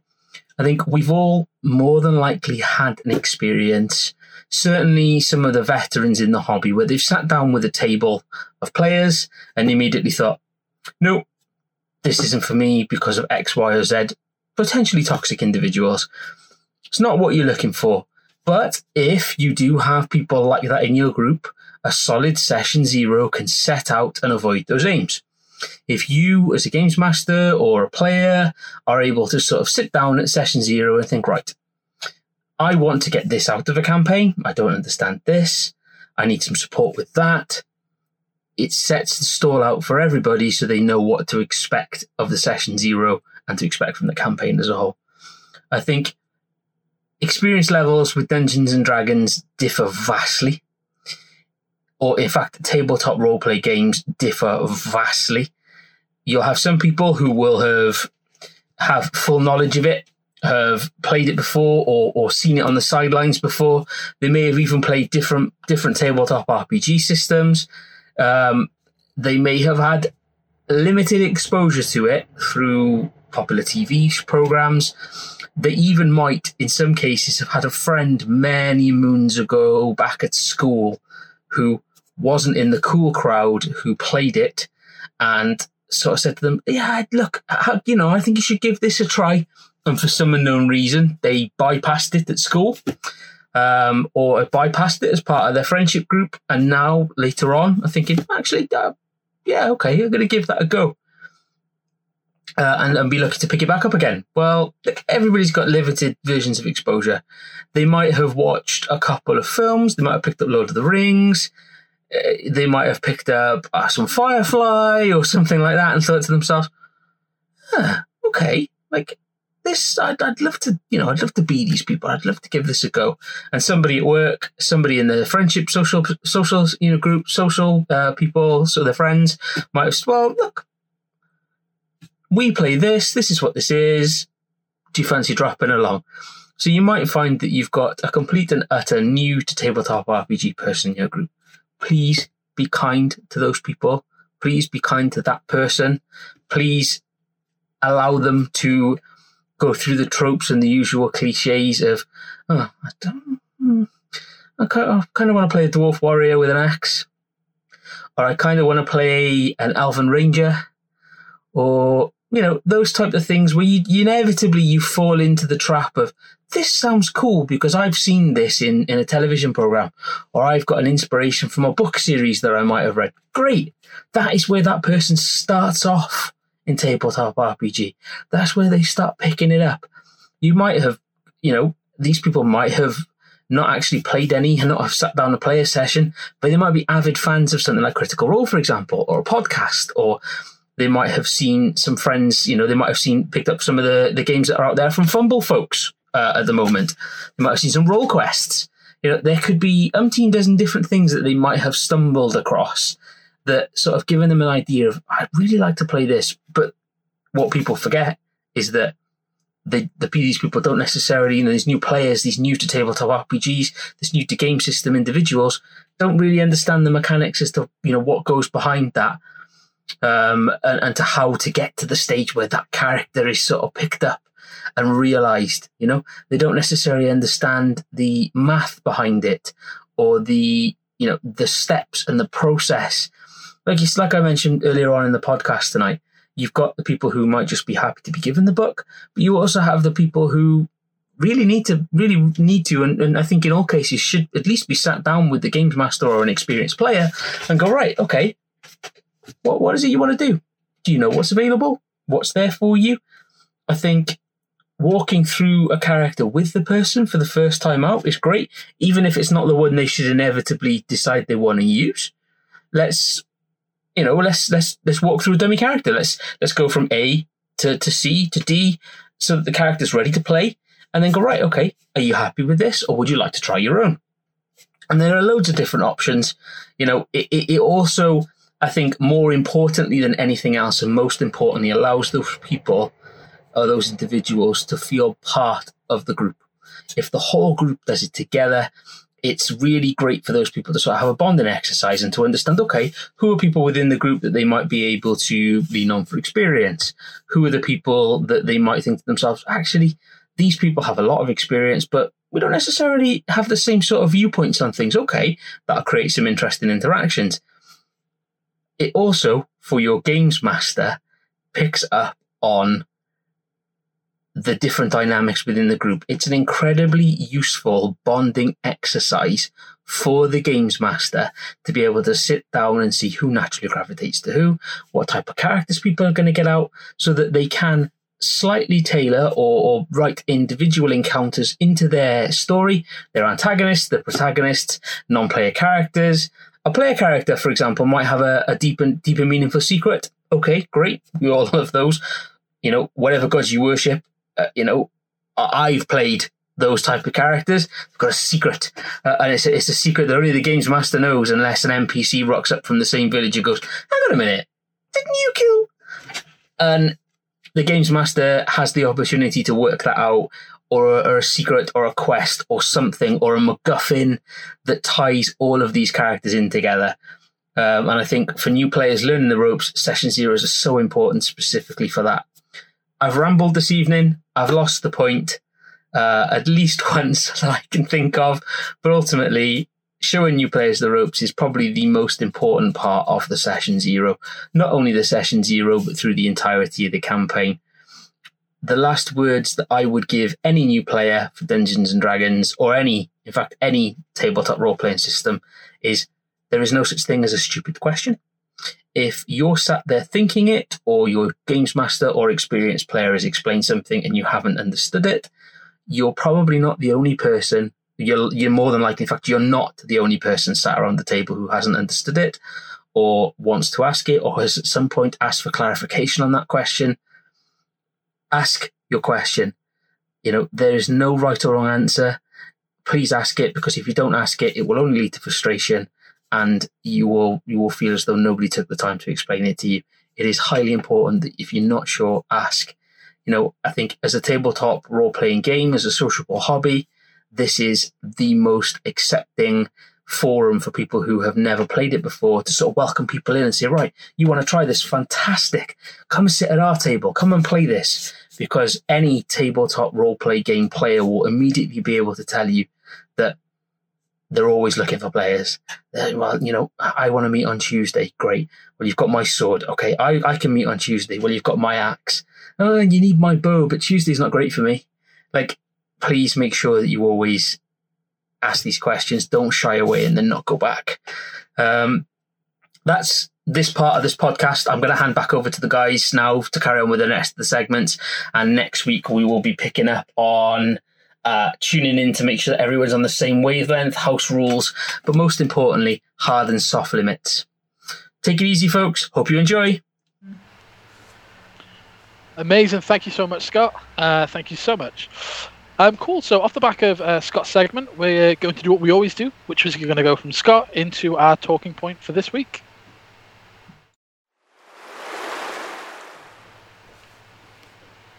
Amazing. So, our talking point for this week kind of spins off a bit of news that I guess we could have dropped into the news, the top stories section, but I, I think there's a bigger conversation um, to have. So, essentially, we spotted this article uh, that came up on the BBC website uh, about an esports player uh, who's actually had to retire at a relatively young age, right? He's 25. Mm-hmm. Um, he's had to retire because of, I think it's some kind of RSI related injury uh, with his thumbs which I know at the crux of it sounds like a ridiculous story. Guy stops playing video games because hurt thumb. But I think the talking point that we wanted to cover, especially because we have Kieran as well, and I know that Kieran, you, have interest around esports and stuff um, as well, is, is the way that this has been covered, where we looked at it and like, no, this guy's had an injury, he's had to retire from his sport, and it's being covered on the BBC as if any other athlete has been injured. It's not done as a novelty piece, it's not done ironically, it's not done patronizingly it's taken it seriously, and that's happening more and more, right? Like we're seeing esports and esports athletes. I know people still have issues with them even being called athletes, but esports players and esports athletes being treated quite rightly so as as professionals the way that they are. Yeah, I I heard this, I actually heard this very same story um, read on the radio, BBC Radio 6's music station that same day we saw the article. Um, I found I found the tone of the article or the way it's been portrayed varying. The general gist seems to be um, at first it's like, ah, yeah, this guy he's injured himself play, you know, playing video games, and then kind of like this outpouring of professional support from various other esports in you know people and people in the industry, and then suddenly there's this tone shift that is kind of like, well, this is a serious article actually. This guy is a an athlete, uh, so to speak, an esports athlete, and uh, yeah, and, and then now when you look at when you look at the article or the, the story uh, across different sites and different, the, the tone is generally like respectful. At first, it seemed like it was a little bit of a piss take, but actually, I think they've realised, you know what, this is. Uh, the the fact is, the fact that it comes down to is it's being covered in mainstream media, um, and you know when you say mainstream media, you mean not the gaming press. It's uh, yeah, it's quite. I think it's it's, it's um it's big news, uh, and it goes back to what I was saying earlier about uh, the fact that the games industry is worth a lot more these days than most other industries, and should deserves to be covered in a serious way. I don't know. Um, so yeah, I had like a quick like read through and stuff. Um, I can't say like um, I watch like a bit of like esports. I can't say that I've personally watched the guy and you know watch a lot of like um, competitive um, Call of Duty. Um, I think what I normally watch is I'll watch like a load of people who are playing Warzone, and I'll watch some of the bet, you know, the best players on that. Um, and Warzone doesn't have too much of like an esports community, um, mainly because there's like no anti-cheat, and it's quite hard to do esports orientated game in a map of 150 people and so on. It's a really kind of like kind of complicated who can get the most kills and and so on. So, um, but obviously this person would be playing more like multiplayer, kind of like um, search and destroy type deal for for Call of Duty. And yeah, like I agree. Like a couple of years ago, if this was to be posted, I think people would slate it. Yeah. They would just be like, "What on earth is this? He's hurt his thumb, big whoop, like whatever." Whereas, you know, this is this person's career. You know, they've probably played it from a very young age. So let's say even if they ignore the whole 18, you know, rating or whatever, yeah, they've probably spent a good like 10 to 15 years maybe playing Call of Duties, right? And that is that's their life. That's what they've grown up doing. And you know, this person is obviously quite known in esports as well. So he's Yeah, probably yeah. been in the esports scene for a good you know couple of years. Could be like five years that he's been playing. Um, and now because of something that he can't really control. He can't control, you know, a problem with his thumb. That's probably just genetic. You know, he has to stop doing, you know, what he loves to do. Um, what I would say is that what normally happens in these situations is that if he's a very experienced person, if he's quite charismatic, he can go to casting, he can go to you know research, writing articles, he can go to coaching, he can go to just working behind the scenes among the games, working with games companies, helping develop future games. So there's definitely lots that this person could do. It's not the end all be all. It's not like you're Cristiano Ronaldo and you've just lost both your legs. Yeah. Right. Yeah. Um, Which would be But- awful, by the way. Just like which would be awful. Yeah, I don't wish that upon. Uh, Whoa. yeah. Whoa. um, but yeah, I think it's nice to see, as you were saying, mainstream media taking this a bit more, you know, seriously. And it's, you know, I think, you know, to kind of come in with like a little bit of a, you know, a joke. I think all the time when you were kids, it, a parent would easily make the joke of like, oh, you know, your thumb's not working, or did it, or you've got your square eyes, that's why you can't do it anymore. Like, you know, that would have been something that would have been joked about. Um, but as you can see, this person had like a lot of people who were like, you know, following after him. There was lots of people that were giving him like, you know, support and everything else as well. Um, and you could see that it wasn't just a case of it just happened one day and then that was it. He couldn't do it anymore. He's obviously had this for a while and he's having to try and work through it to make sure that he can try and get to a level. And and it's not that he can't play anymore. And he says that like he feels that he can't play to the same level and that he wants to he wants people to remember him for playing at the level that he did. He he doesn't want to try and push it and see that he's not performing as well as he used to, uh, and then obviously it not looking as great on him. So I think it's a wise decision. You know, if it's uh, health related, you know, it's obviously good to make sure you're keeping yourself safe and not making Absolutely, things yeah, worse. Um, and yeah, like it's really hard to have to take a step away from something that you really are passionate about. And um, yeah, like you know, I'm sure he'll go on to do more great things. You know, though I've said he's obviously had a lot of experience in this is his career. He's still quite young. He's he's only 25. 25 Um, years old. I. Yeah. So He's going to be fine, right? He's going to do stuff. He'll do something else, and he'll still. Sure, sure, he'll be still in the sports world. I mean, I like you think- say. It'll be interesting to see what he does because traditionally in any other sport, off you go, right? Off you go down to get a job as a labourer, see if you can't get a job down the chippy or something. That's that's how it normally works. You know, well, maybe not so much now, right? In 2020, footballers have agents and they're setting up brands Well, and everything else, right? Arguably, um, But not- the top. But you, arguably, the top esports players do have agents as well. Um, Yeah, you know. But I, I suppose what I mean is, I think because of the nature of esports, the fact that it, it, if you look at other sports, I suppose they've come from a grassroots and then established themselves, right? Whereas the video game industry was very much already a powerhouse and decided, why aren't we doing sports? And actually, if you feel like you're at the position, like for him now, is the position like I can't compete at the top level. So maybe I step away from the top level and I do commentary. I enjoy my presence on the internet. I get to play video games on Twitch and I make my career that way, as opposed to, you know, you hear sort of me and Kieran are wrestling fans, right? Like you hear horrible stories of wrestlers in the 80s, like, yeah, I got a really bad injury, and the option was if I take another bump, I might be in a wheelchair, or I have no job and no no fallback, and that's it. My Mm. whole career's done. I have nowhere to go from there. Um, and that's that's across a lot of sport. I think you know a lot of rugby players and stuff. Are, oh yeah, cool. yeah, yeah. You've got repeated concussion issues. Okay, good luck in the real world, and you know Bye. let's see how long that money floats you. You don't get a lot of money playing rugby even at league level compared to you know a footballer. You know I'm sure you do pretty well, but how long does that money last you? In theory, video games, and I guess that's the big story as well. It isn't just the way that the BBC is covering it, but also the outpouring of support that you may not get elsewhere. It's like yeah, the video game space will make space for him to do something else, which is which is good as well. I was um I just I just had a look at uh, the the coverage that he got just by googling esports thumb injury. Uh, his name, by the way, I don't think we mentioned it, is Thomas ZooMaa Paparatto. Paparatto? I hope I'm saying that right. ZooMaa is his uh, uh, handle. He he was covered in an NBC, uh, CNBC, uh, the BBC, obviously, um, the NME randomly, you know, NY Post, New York Post. Um, I think did he play for a New York team? Was that who he was playing for? Um, it's it's it's amazing that ha, you know how many mainstream the the te- oh, not telegraph. I, yeah, I thought I was about to get say the telegraph covered it. That's random. um, it's it's amazing. There's so many different sites have covered it, and uh, yeah, it's it's kind of I don't know.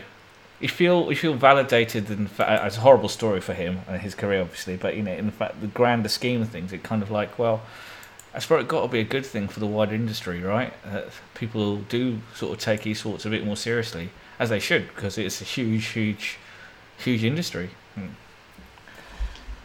Yeah. Yeah. Like um I don't know like um if you guys obviously do much with like esports and so on, but like a good example for um that I can give is um I watch like a bit of Overwatch League, uh, mm-hmm. which is obviously similar Call Duty, playing Overwatch, and they'll have their own teams, uh, and they will go against other teams that are kind of you know based around the world and so on. Um, and there's quite a few things like I love having this conversation with people who don't like do too much with it. Um, and uh, one conversation we mentioned on I think it was the Noob Tube podcast like a couple of weeks ago um, was when I was talking about his teams. I said, "Oh, there's a team called the London Spitfires." Um, and my old manager was like, "Oh, so are they all from the UK?" And I was like, "No, no, no, they're all like South Korean." And he was like, "Oh, well, why why are they all South Korean? It's the London Spitfires." And I was like, "Well, you know, how many people in Chelsea actually live in London. Like, you know, how many people are from there? yeah, And it's just like, ah, uh, yeah, okay. So obviously, you know, it's a team, and they're going to try and buy, you know, their, their best players, people that work together. And uh, South Korea have a lot of um, people who are really good at video games. It's more a way of life uh, for a lot of people. You know, it's not as, you know, let's say casual as it is over here. Mm-hmm. Um, but the people that are on these teams in Overwatch League, it's not they just meet up, play a couple of games, they have a coach that runs them through it, and then that's it. They all live together. They have people that look after their diet and their nutrition. They have yeah. a separate person that looks after their mental health. They'll have like a PT that helps them keep in physical sh- like shape and everything else like that. They'll, as you said, they'll have like agents that will keep a brand image and make sure that they're being advertised well. They'll have teams that are like helping their socials and everything else. Um, you know they'll have like people looking after their finances and and money everything else that. They don't just have one coach. They'll have like an assistant coach. They'll have like a coach that is based off like certain you know like a tank character or a dps or so on. And they'll have probably a good like you know 30 to 40 people that's helping that team run.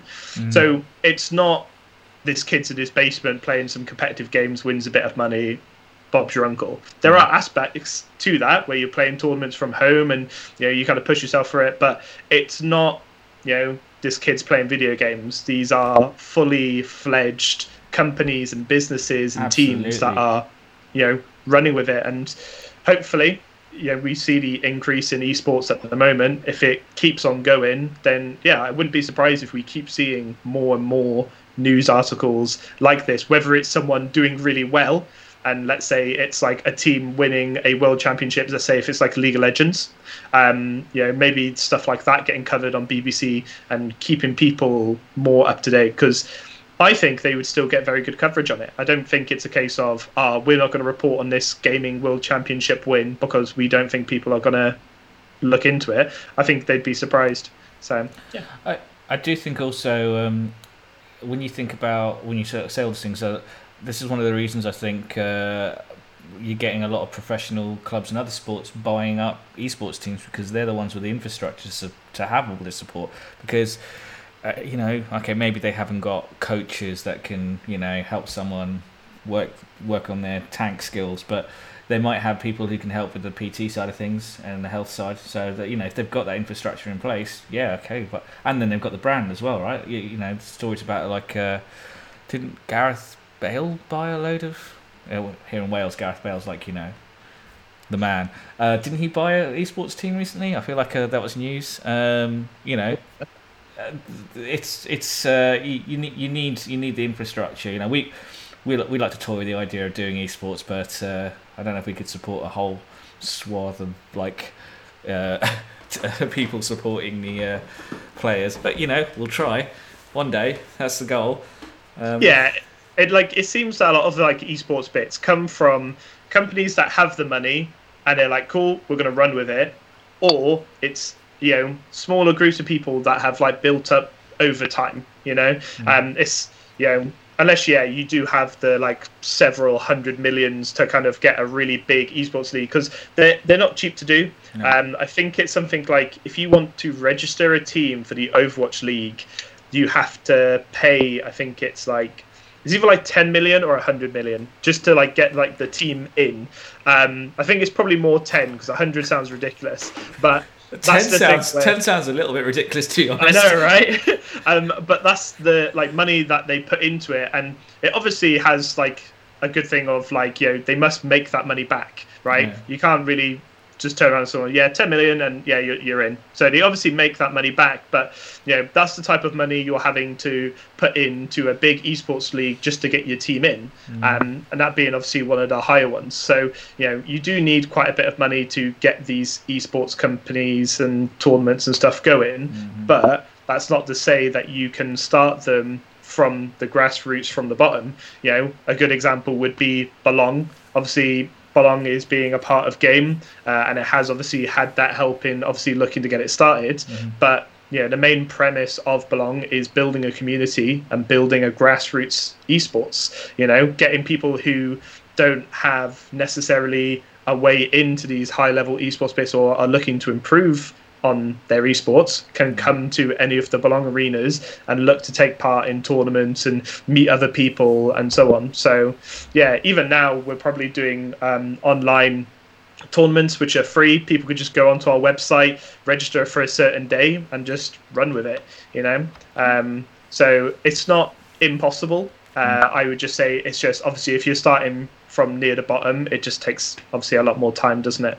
Yeah. So yeah it's an empire unto itself, isn't it? It is. I think that's the big takeaway for me. Is it's it's yet another example of the video game industry having somebody from the outside come in and go, "Oh, this this is really cool," and the industry being like, "Yeah, like we're aware." Like we did all this without you, but you can get involved if you want. um, like, yeah. you know, if you want to put it on BBC, that's fine. But I guarantee you, we'll get a lot more viewers on Twitch. So, like, this is um this just along those lines, you know. And I, I was joking earlier about the, Tele- the Telegraph did cover it. The Telegraph's headline is "Is e-sport a real sport?" Sure, why not? It even has injury heartbreak. You know, it's kind of like it's still a little bit tongue in cheek, but you know, you, you get that they're they're kind of going, yeah, yeah, it is kind of a real that, sport, isn't it? It's that gradual transition, right? Like this is dumb to, yeah, this is dumb. It's shame though, isn't it? To this is dumb, but that that guy, you know, that's that's a lot of money that he's going to lose and stuff too.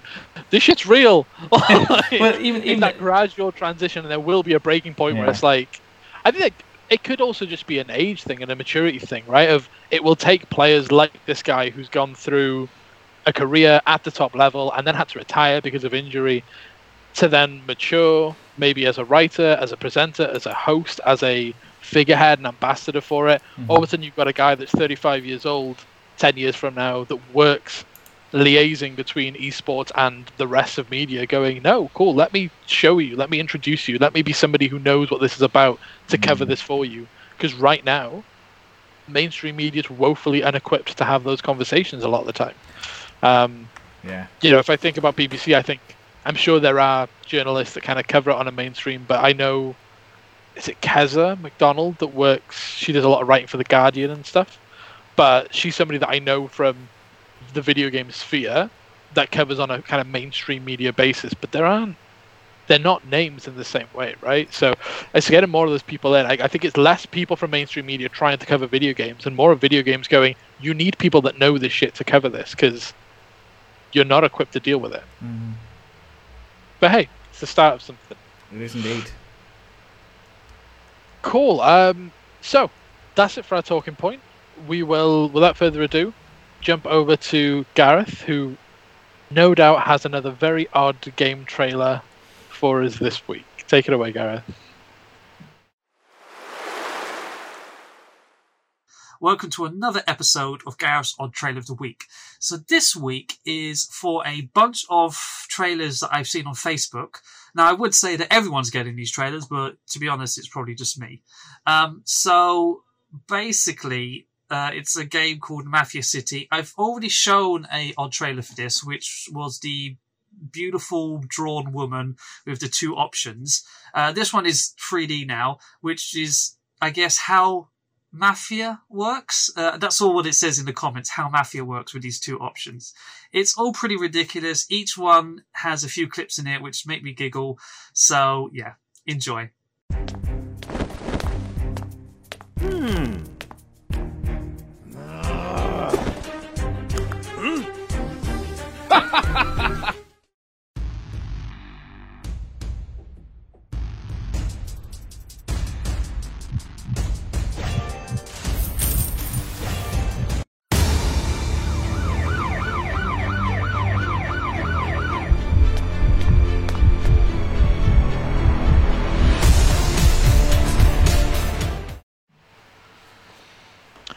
Amazing. Thank you so much, Gareth. Um, always bizarre.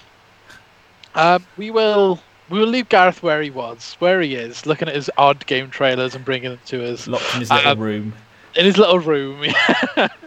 and we will jump into uh, our recommendations of this week and what we're playing. Magic. So, as you're the guest, Kieran, we will Okay. start with you. You can go first. What have you been playing? What do you recommend? What's the story? Um, so, if I was to say what I was playing the most of at the moment, uh, I've been playing a lot of Warzone. Um, it's one of those things where I just have a lot of people from whether it's from work, whether it's from like you know, me playing Pokemon, uh, and people I've gone to like university and like school with. Um, Call of Duty is just that game where everyone can just seem to jump on, and obviously Warzone's free. So yeah, loads of people are kind of jumping on it. So I'm playing that quite a lot. Um, but what I would say something new that I recently tried is um, Little Nightmares um, just became free on Xbox Live uh, for January. Uh, and they've got the new Little Nightmares 2 coming out soon this year. I think it's like May, as a rough guess. Um, and I've also seen um, my mate Jordan as well. He was um, streaming it the other day. Uh, That's where I and I- heard it. Yes. Because uh, we, we, we, I was like, where have I I know this game? Why do I? Oh, Jordan was streaming it, right? Yeah. Yeah. So I, I started watching him like play it, and I was like, do you know what? This is this is better than I thought it was going to be. So I thought, right, I'm gonna just watch this like two hour bit, and then I'm gonna jump into it and play it myself. And it is it was really good. Um, like it's a puzzle platformer and it has very different kind of like puzzles that you wouldn't normally get. It's not it's not mario. It's not i'm just jumping on things and so on. There's cool mechanics where you'll see some you'll be able to climb up a few things but it doesn't it doesn't spoon feed you. Oh, I like that. when you're playing you'll just give it a go. It's only when if you get to a point and you don't know what you're doing and you're like right well how do i do this? After like the second try they'll go hold down this button to sprint and you're like cool now i know what i'm doing and you just kind of go with it. Um, and there's little kind of like cubby hole areas that you can go into and see these kind of creepier bits that give you a bit more story to it. Um, and yeah i was like surprised. I was just playing it and i was able to climb up things that i haven't been told i'd been able to climb up and then i carried on going and i was like oh well this is different. This is a different way than going this way this has less this and this has more of this so yeah it was really intricate uh, and it had a great ambience. It was still quite scary. The first kind of creature you go against is really creepy. Uh, I'm still not 100% sure on like how I'm supposed to avoid him and stuff. You're just trying to get out of the way as quick as you can.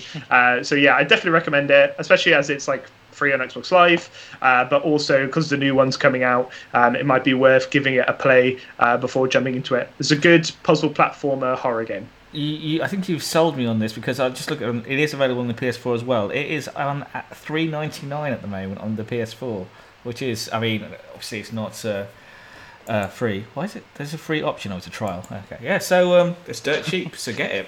Is it on Switch Yeah. as well? Do we know if it's on Switch? It, Uh, it's on Switch. yeah, I I, think it just think the release. price will be a bit different because it's a, a Switch title. Yeah. Yeah. course. That'd be one million That- pounds. That Nintendo tax. Uh, Yeah. It's a so- cartridge, therefore you pay more. Oh no, no, it's not. It's it's it's the same for a cartridge that it is for a digital version because you're paying for air and you're also paying for something physical. You can also re-download it on the same account. um, Uh, What is it on a the same way it's on a Switch? Just so we know. Uh, well, the new one is looking to be about thirty pounds, and that comes out on the eleventh of the second, so the eleventh of February. So Ooh. I was I was quite far off on the release date. So yeah, eleventh Wow. of February. I feel when like it uh. I feel like I have to get that sooner rather than later if we're going to do it Yeah. Round the Uh, corner. around the corner. Um, cool. So, Little Nightmares. Thank you, Kieran. Um, it's one that's been on my list for ages as well. I need to jump in and play it. Um, sticking to a horror theme, I suppose. I'm going to go next. So, I've been playing the Resident Evil 8 demo that dropped, right? So, Resident Evil 8 is on its way. I want to say it's is it March? It's coming out. Is Um, I soon? don't remember. It's not that soon. It might be a bit later potentially. Uh, let me have a quick look.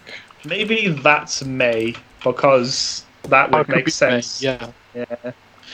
May would make more sense actually, yeah. Um, but anyway, Resident Evil 8 is, is on the way. We'll confirm a date for the release on that in a second. Uh, but yeah, they released a uh, demo that's just called Maiden. Um, it's available free for the minute on uh, PS5. Uh, it's really good. Like shocking no one. It's very Resident Evil 7. Um, it's still first person as, it, as you would expect it to be. Um, it's terrifying. I don't deal with horror games very well. No. I force my way through that. Ah, I can't. It's too intense. But uh, it's a short enough snippet that you can kind of get through it all. But it's great. Um, it kind of introduces you to a lot of the tone of it, the feel of it. It looks incredible. Um, there's a bit where you kind of come out of a sort of dungeony type area with a lot of brick, and as you kind of make your way into the the house, you, you know, it's in this big mansion in a very Resident Evil kind of fashion, and it just looks incredible. The details, the color, the lighting, it, it's really, really impressive. So, uh, yeah, if uh, you're a horror fan, you've probably played it already. If you haven't yet, go check it out. It's not going to cost you anything to do it. It's only a couple of minutes. Um, yeah, it's definitely worth playing. Uh, the full game is coming out on May seventh, May. according to The Verge. Uh, Yeah. yeah, I The demo will be coming out apparently later for other consoles as well, isn't it? Because it was like PS5 now, and then they'll do the demo on the other ones like later on. So Yeah. if you haven't got a PS5, it's not the end of the world. You might just have to wait a little bit. I still got to finish uh, the last one. Uh, I started playing it in VR, and uh, do we know actually is eight in VR? I don't think they've said, have they? I don't Yeah, think they've said anything. That was genius Yeah. for seven because being a first-person game, you make it VR, and it's like, Yeah. and it was it was one of it was very terrifying. Um, uh, but I just uh, I just couldn't finish it. Just uh, partly because it was a little bit scary, but also I ran out of time. Um, so I'll get, I will get back to that. You prefer something a little bit more relaxing, Chris. Ah, yeah, like like my the the, the transition. like the next game we're going to talk about. My recommendation of the week. Hit it out of the park. Yeah, uh, Untitled Goose Game, and I'm I'm not sure. I can't actually remember if I mentioned this before. I might have. I think it's been recommended by somebody else. Ah, maybe it that was it. recommended by you. Okay, well, I'm recommending it because I've just started playing it, and uh, coincidentally, that's going to tie into. So when the pod, this podcast will be out the day after we do our first return to streaming on uh, available on popular platforms. Uh, Tom and I are going to be playing Untitled Goose Game in co-op mode, which uh, it's it's Yeah. such a gentle game. It is just you're a goose, you're a bad goose, you're walking around a town and you're doing. like, Even when you say you're a bad goose, it's not like you're a violent goose or no, a you're not. nasty goose. You, you just you You're just kind of a nuisance. you're a nuisance But- goose. You can get kind of violent, I suppose, but I- you're right. There's no violence in this game. When I say you're a bad goose, you're like a you know like a naughty goose. You're a naughty goose. bit of a dickhead. Yeah, you're. I I know that Kieran you can make a kid cry, right? Yeah. and Yeah, that little prick. so so it's a justified goose then, not Okay. like just not just a bad one. He's like the hero of It's the that hero. It's a hero goose. Well, you get to play as two hero geese uh, in the co-op add-on, which is uh, which is apparently free. So uh, Tom and I we we were playing that um, because because Tom's got an upgrade to a PS5. We've uh, had some technical difficulties getting our regular stream back up. So Yeah. we're going to try something else. Nice. A nice gentle game. So, We're going to yeah. fall back onto our Nintendo Switches, which are notoriously fantastic for online gaming. So I'm sure there will be be no technical issues whatsoever. It'll be breezy, and we'll be all It'll be good. fun. Yeah. Well, so, so that's my recommendation of the week. Untitled Goose Game. Amazing. Uh, so Untitled Goose Game, uh, the Resi 8 demo, and Little Nightmares. That's our recommendations of the week. Um, we've already touched on it, so we will, without further ado, jump into the kind of upcoming stuff at the arcade vaults this week.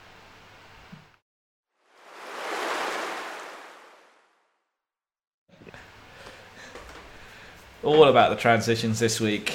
I know, right? I know. What we've got to do, right? What we're struggling with right now, we're not struggling with getting the transitions down. We can nail that. What we've got to stop doing is stop. You know, like if you explain a joke, the joke's not that yeah, funny. It's that kind of scenario. Like, We've we gotta stop doing that, pointing yeah. out how good the transitions are, people are like, "Yeah, jerk," um, and they kind of right. It's kind of it's kind of douchey. Oh, Yeah. there will be a point where we don't get so pleased with ourselves for successful transitions. Um, Chris, do you want to take us through uh, what we've got coming up this week? Yeah, we um, we uh, uh, as per last week, we are um, still closed, but uh, that's okay.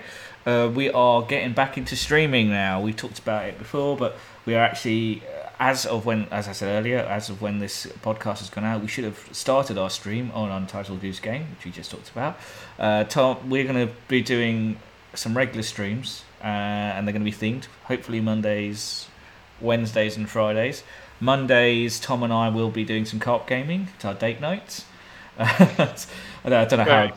I don't know how it became called date night. It's just it's date night. So uh, I, because when we were discussing it, everyone was like, "Oh yeah, I can do this," and me and you were like, "No, no, this is mine and Chris's time together. yeah, You all need to back off. You can have your own night." Yeah, so they have Um, got their own nights. The rest of the team are going to be doing their own gamings. Uh, Wednesdays will be uh, various games, but usually retro games. Um, and Friday is, is going to be our multi bash Fridays.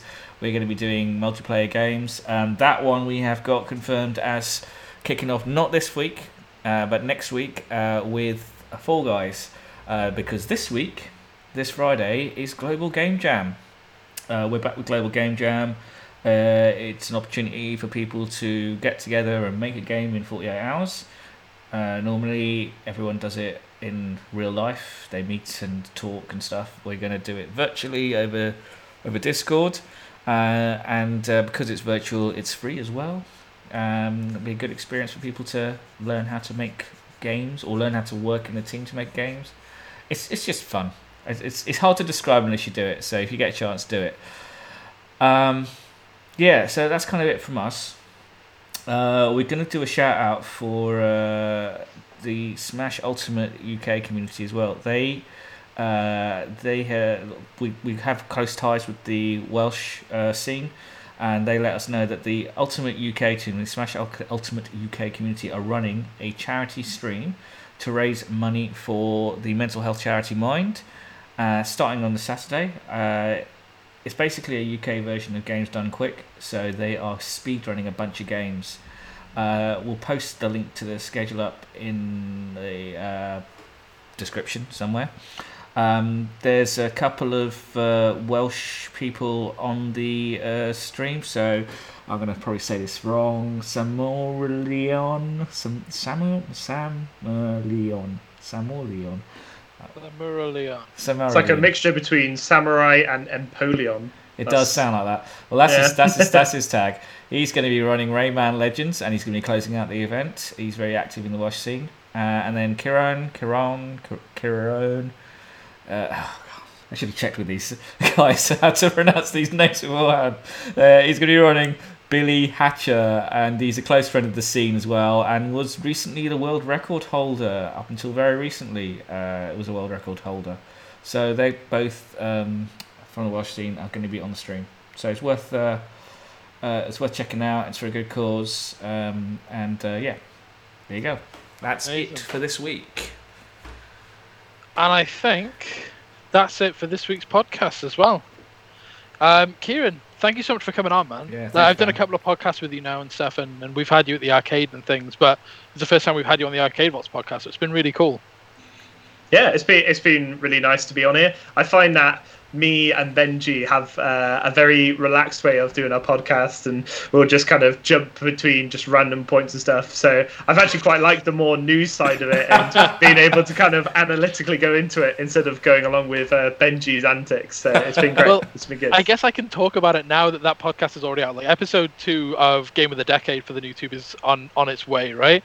But we finished off part one with me being forced to make really bad imitations of Laura Croft from Tomb Raider, like I was auditioning for it, um, and that is a stark contrast to talking about what short selling is in financial terms around video game retail companies. Oh yeah, it- yeah. It's a great divide between the two. Isn't Are, are, are we too serious on our podcast? Do we need to like do Laura Croft auditions at the end? Of I'm good with this dynamic. This works for me.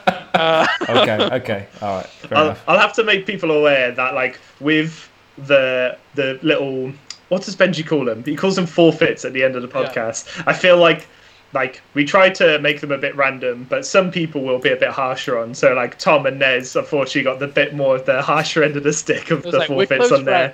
and therefore we just got put like it, me and Nez both were just like, "Come on, are you kidding me?" Oh Um, mate, Nez's one at the end of the one that we just did was creasing me. Incredible. Uh, it was so good. um, it's really great fun. Um, if you haven't listened to the Noob Tube before, go check it out. Um, definitely go check out the games of the decade because that's that's a kind of two-part. Um, that's been really really fun to do, kind of reflecting on the last ten years and stuff. Um, away from the Noob Tube, Kieran, where can where can people find you? Um, where can you do? So I do Twitter. Um, I think that's probably the one that I mainly am on, uh, which is Kieran underscore TCG. Um, and then anything that's like new, the noob tube related. Um, the Twitter for the noob tube is at the noob tube pod. Uh, Benji always gets really annoyed because someone just took the noob tube and he says he's going to find him and kill him, but he doesn't actually mean that. So you know, just bear with. uh, Facebook or at the noob tube. Um, and then from time to time, if I'm kind of like feeling about doing a stream and stuff and just doing some gaming, I'll go onto Twitch uh, and I'll stream through like my PS5 or my PC then. Um, and that is the NoobTube podcast on Twitch as well. Um, but yeah, uh, those are basically the best ways to find either myself or obviously the NoobTube content. It's amazing content. Um, Excellent. definitely go check it out. Uh, thank you so much, Key. Chris, as always, thank you very much. That's all right, no problems. It's fun. I think we're all good. Yeah. We can go home. We can enjoy the rest of our day, Yeah. and we'll see you on the arcade vaults next week. See you next week, everyone. Laters. Bye.